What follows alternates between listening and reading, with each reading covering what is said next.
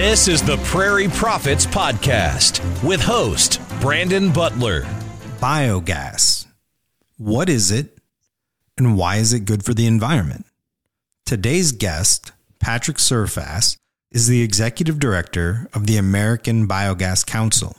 If there's anyone in the country who can help us answer those questions, it's Patrick. Welcome to the podcast, Patrick. Thanks, Brandon. It's great to be here.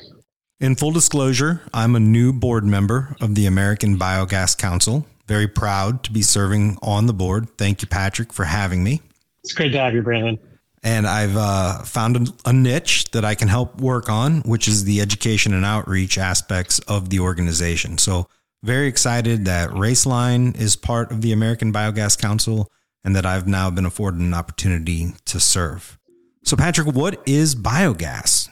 Well, biogas is what gets produced if you put a bunch of organic material on a pile and you just sit it there. Um, there's microbes already present in manure, already present in your food waste. It's what turns your hamburger meat brown when it sits on your counter.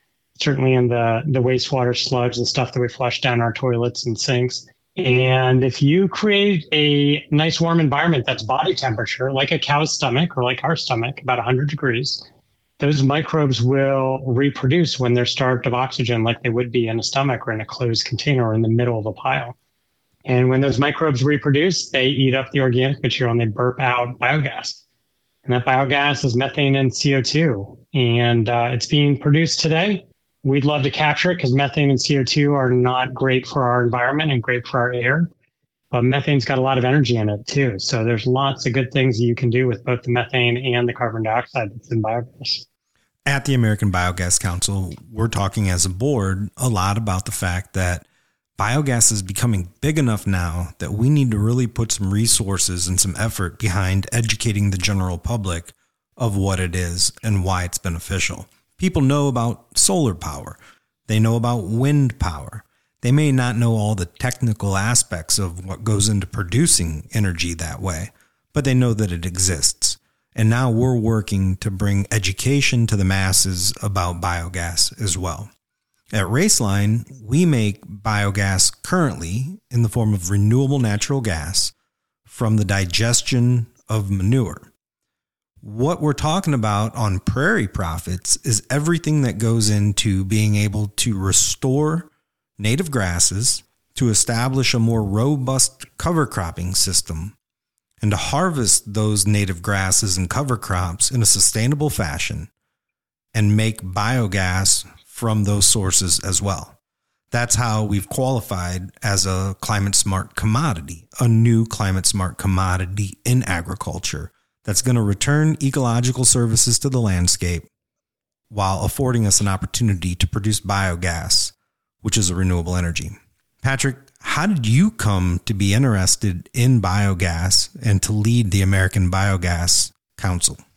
Well, I actually I came to biogas uh, from a career in renewable energy. So I've been working with the solar industry and the hydrogen industry uh, and some other biomass industries for about a decade. And I was at a renewable energy conference, and some companies from the biogas industry, companies that were making anaerobic digesters, which anaerobic digestion is the process that happens when those microbes eat up organic material and burp out biogas. They were like, we don't have an organization to help our industry to grow. We don't have an organization to help make sure that policy as it's being developed for renewable energy and for agriculture and for wastewater and for food waste, that those policies are being developed in a way that will help biogas systems to get built and help our businesses to thrive. Uh, will you create that organization for us?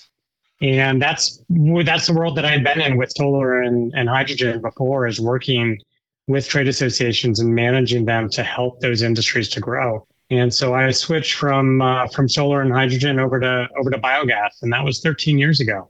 We started with about 20 companies and we're over 400 strong now, about 5,000 individuals all working to build more biogas systems, recycle more organic material, make renewable energy, and recycle all the nutrients that are in that organic material back into our soils.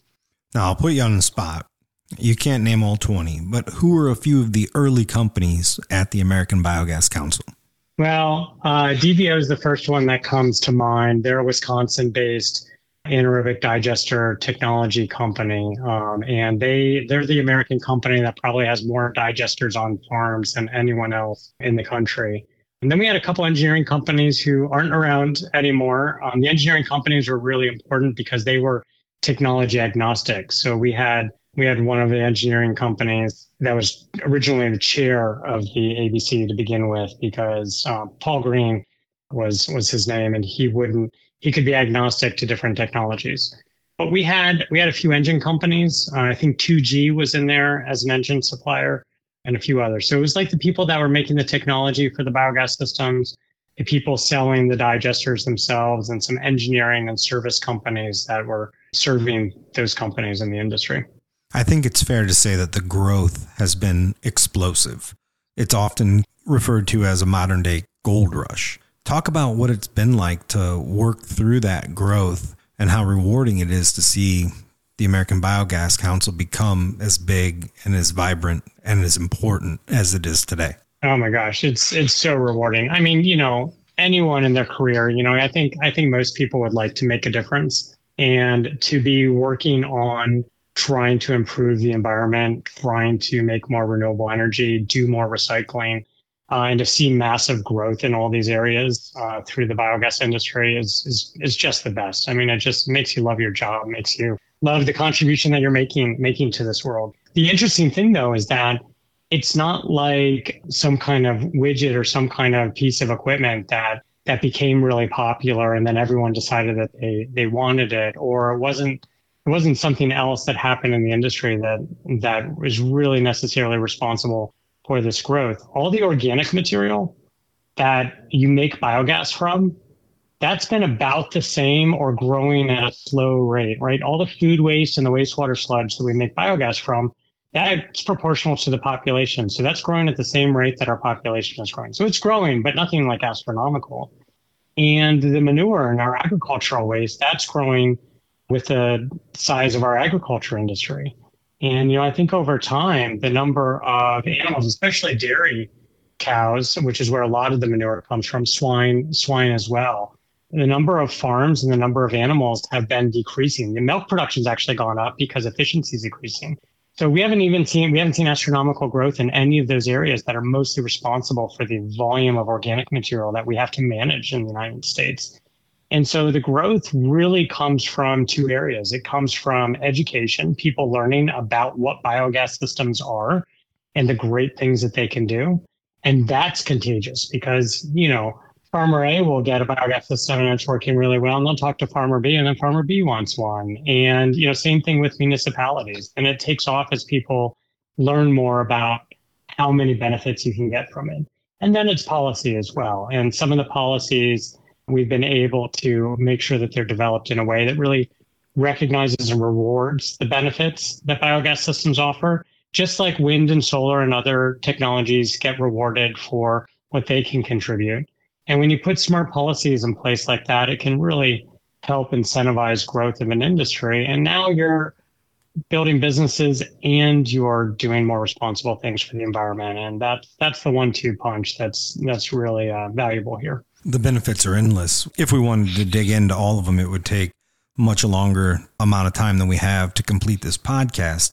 But when you dig all the way down to a localized benefit, you know, the biogas is being captured and and returned to the natural gas grid on our projects in North Missouri and Iowa. People want to know though, how does this benefit me? And I can tell you just from a local rural North Missouri standpoint, the elimination of the odor of the manure in the air is a huge benefit to the neighbors that live downwind from these farms. Because if they're smelling anything, that's biogas that we're missing, and we don't want to miss any. It's under the tarp, it's going into the pipeline, and it's being calculated as renewable energy. So, for all those people living up there, not only are these projects creating jobs, high paying, good technical jobs with benefits in in really economically depressed parts of the country a lot of the time. It's also improving air quality drastically. When when you're sitting outside having dinner in the summer and the wind's blowing from the direction of a, a large farm and you don't smell anything anymore, that's a, a tangible benefit that local residents are, are really happy to have, along with all the economic and environmental improvements that come along with the projects being in that area. On farm is what I'm most familiar with. There's also landfill gas and other sources. But can you explain to people what's going on with landfills and the collection of biogas from landfills? Yeah, so it's actually the same process. And the same by the same process, I mean it's the same microbes that are eating up organic material and burping out the biogas. In a landfill, you have basically layers of garbage and every other day you put a layer of soil on top to help keep the birds away and and the odors the odors away and you layer in perforated piping, so piping that has holes in it. And as you fill up the landfill, the material that is now covered and suffocated by the material that's on top of it, now it's oxygen starved. And that's why anaerobic bacteria, those particular bacteria that don't like oxygen, they reproduce and they're the ones that burp out the methane. And as you do that, you put a vacuum on those pipes that have holes in it and you're sucking all the gas in through those pipes that you can. And there's a balance as you're managing a landfill to make sure that you're you're sucking in enough of the biogas and not just air from outside. And so you're constantly tuning different parts of the wellhead or the different parts of the landfill to put more vacuum or less vacuum in to make sure that you're collecting all of those gases as much as possible. And that much biogas is, is produced. Let's just call that X from, from a ton of organic material going into landfill. You produce X amount of biogas. And we need to be doing that because there's tons of things that we cannot economically recycle. We're going to need to have landfills in our society for the foreseeable future or some other kind of means of disposal. But if you take out the food waste and the organic material that that was dumped into that landfill, if you could take out just that segment, just that ton out, and you can put it into an engineered tank that optimizes those conditions. It's always the right temperature for the microbes. It's that Goldilocks mix of not too hot, not too cold, not too acidic, not too alkaline, not stirred too much, not stirred too little. And in an engineered tank in a biogas system, like an anaerobic digester, you can optimize those conditions. And when you do that, you can get at least 2x amount of gas coming out of that. And it's not to say that one is better than the other. There are definitely pros and cons. Anaerobic digesters are more expensive than landfills, but they produce more gas. And so there's there's costs and benefits. But at the core of it, it's the same microbes eating up the same organic material and burping out biogas. The whole goal is to be able to capture all of that and then put it to beneficial use to displace fossil fuels for energy. For those that don't know how it works on the farm, I'll give you a simplified version of it. But where we operate on swine farms, there's roughly 8,000 hogs contributing to one lagoon at any given time. So 8,000 hogs are defecating and urinating in the barns that they're in. That's going through a slatted system. It's being moved by recycled water and scrapers into a lagoon, a pit. Basically looks like about a four acre pond. Historically, those bugs would go to work, they'd break down the solids. Those solids would just leave the water and go into the atmosphere, contributing CO2, methane, and other dangerous greenhouse gases into our atmosphere. We come in and we tarp over those lagoons and capture all of those gases underneath an impermeable cover. Then we use a little bit of electricity to power a compressor that moves that gas from underneath that lagoon cover to an on site gas purification skid. And from there, that upgraded methane is natural gas. Therefore, renewable natural gas that's injected into the national natural gas grid, mixed with natural gas coming from more traditional sources and used to power vehicles, homes, and really anything that needs natural gas for power. That's the direct benefit of the biogas collection to society as a whole. Those gases are no longer going into the atmosphere, contributing to global warming or climate change, depending on how you want to define it, and staying out of the atmosphere and, and no longer causing the air pollution that you would have to smell or deal with if you were in proximity to one of those farms. On a grander scale, it's providing a renewable energy that offsets fossil fuels. So it really is something that's powered by nature, but able to be collected, upgraded, and used as a renewable energy source.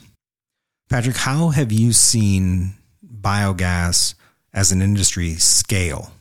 One, how has the industry become larger? And two, how are projects scaling down?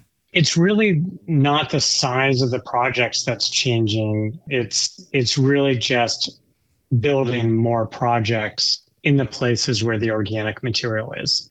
If you could visualize a map of the entire United States and remember there's going to be organic material from food waste and wastewater sludge where all the people are. So think about the bigger cities, medium and large sized cities. And then you think about, well, where are all the animals? Because that's where all the manure and the agricultural waste is going to be. There's dots now probably all across the country. Like, where can we find in the US that there aren't people or animals? And that means organic material is everywhere. And organic material is wet, and wet is heavy it's got water in it, and heavy is expensive to move If you don't want to move the organic material too far if you can avoid it, what you do is you build the biogas systems where the organic material is. And so the growth in the industry that we're seeing is more biogas systems being built where you can collect organic material.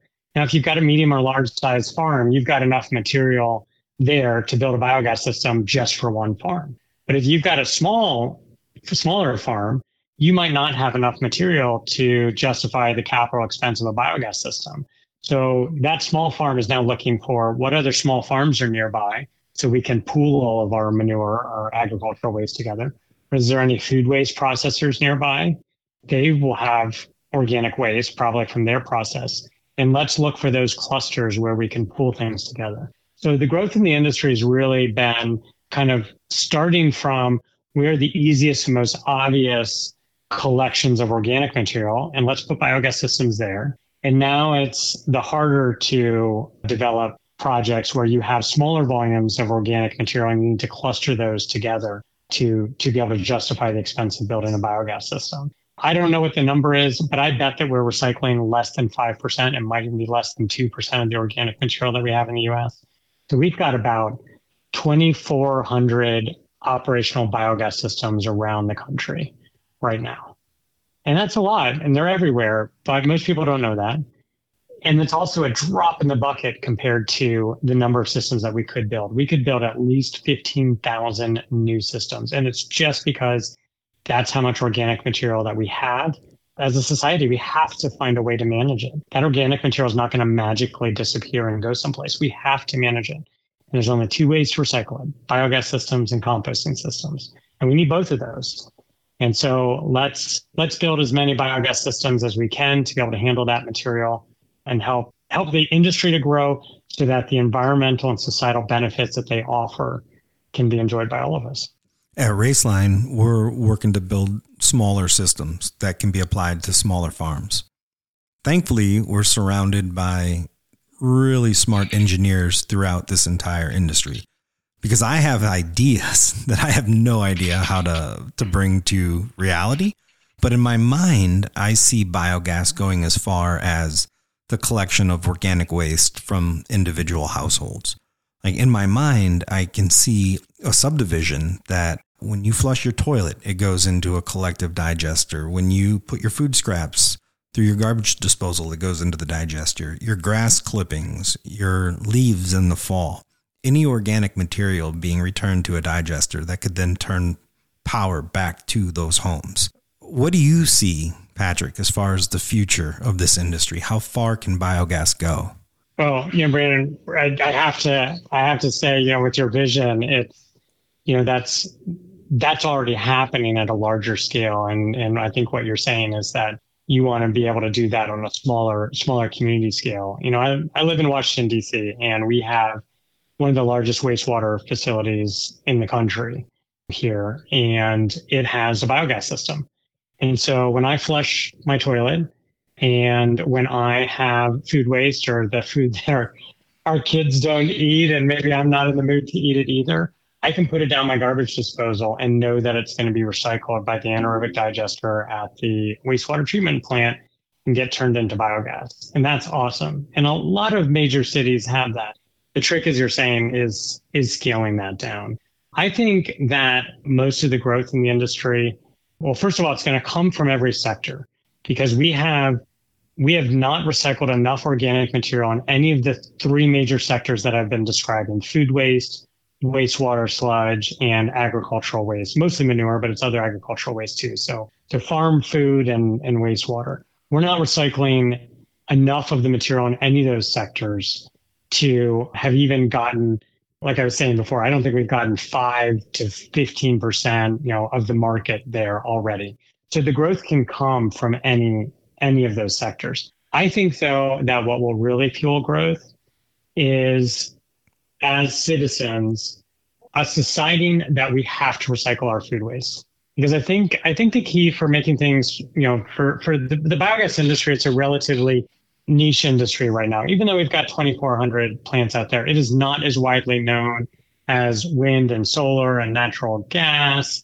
It's not as widely known as the dairy industry and the swine industry and, and other industries that are out there.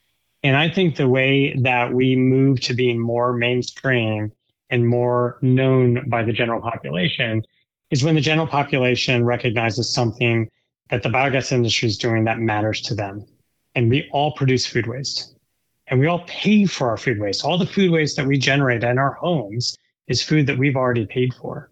And I think there's a lot of attention on recycling glass, metal, paper, and plastics.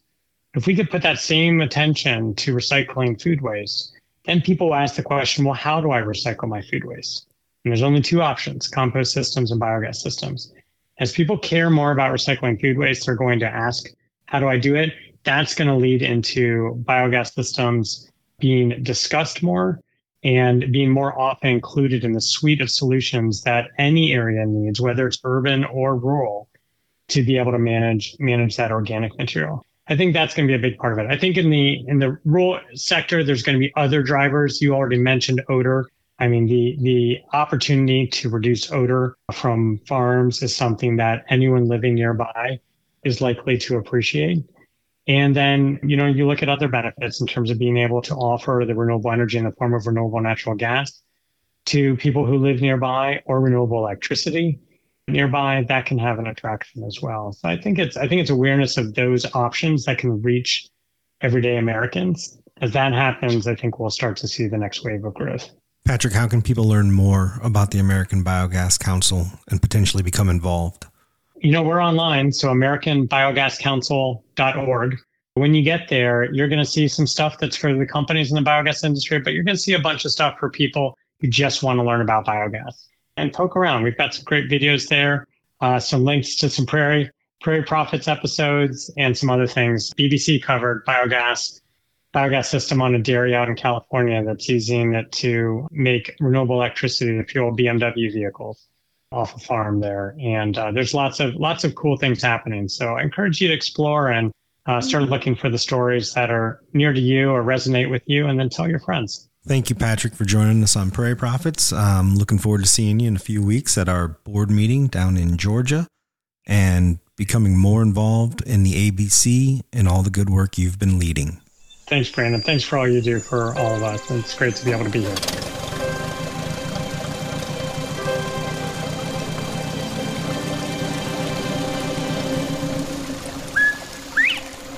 Thanks for listening to the Prairie Prophets Podcast with host Brandon Butler.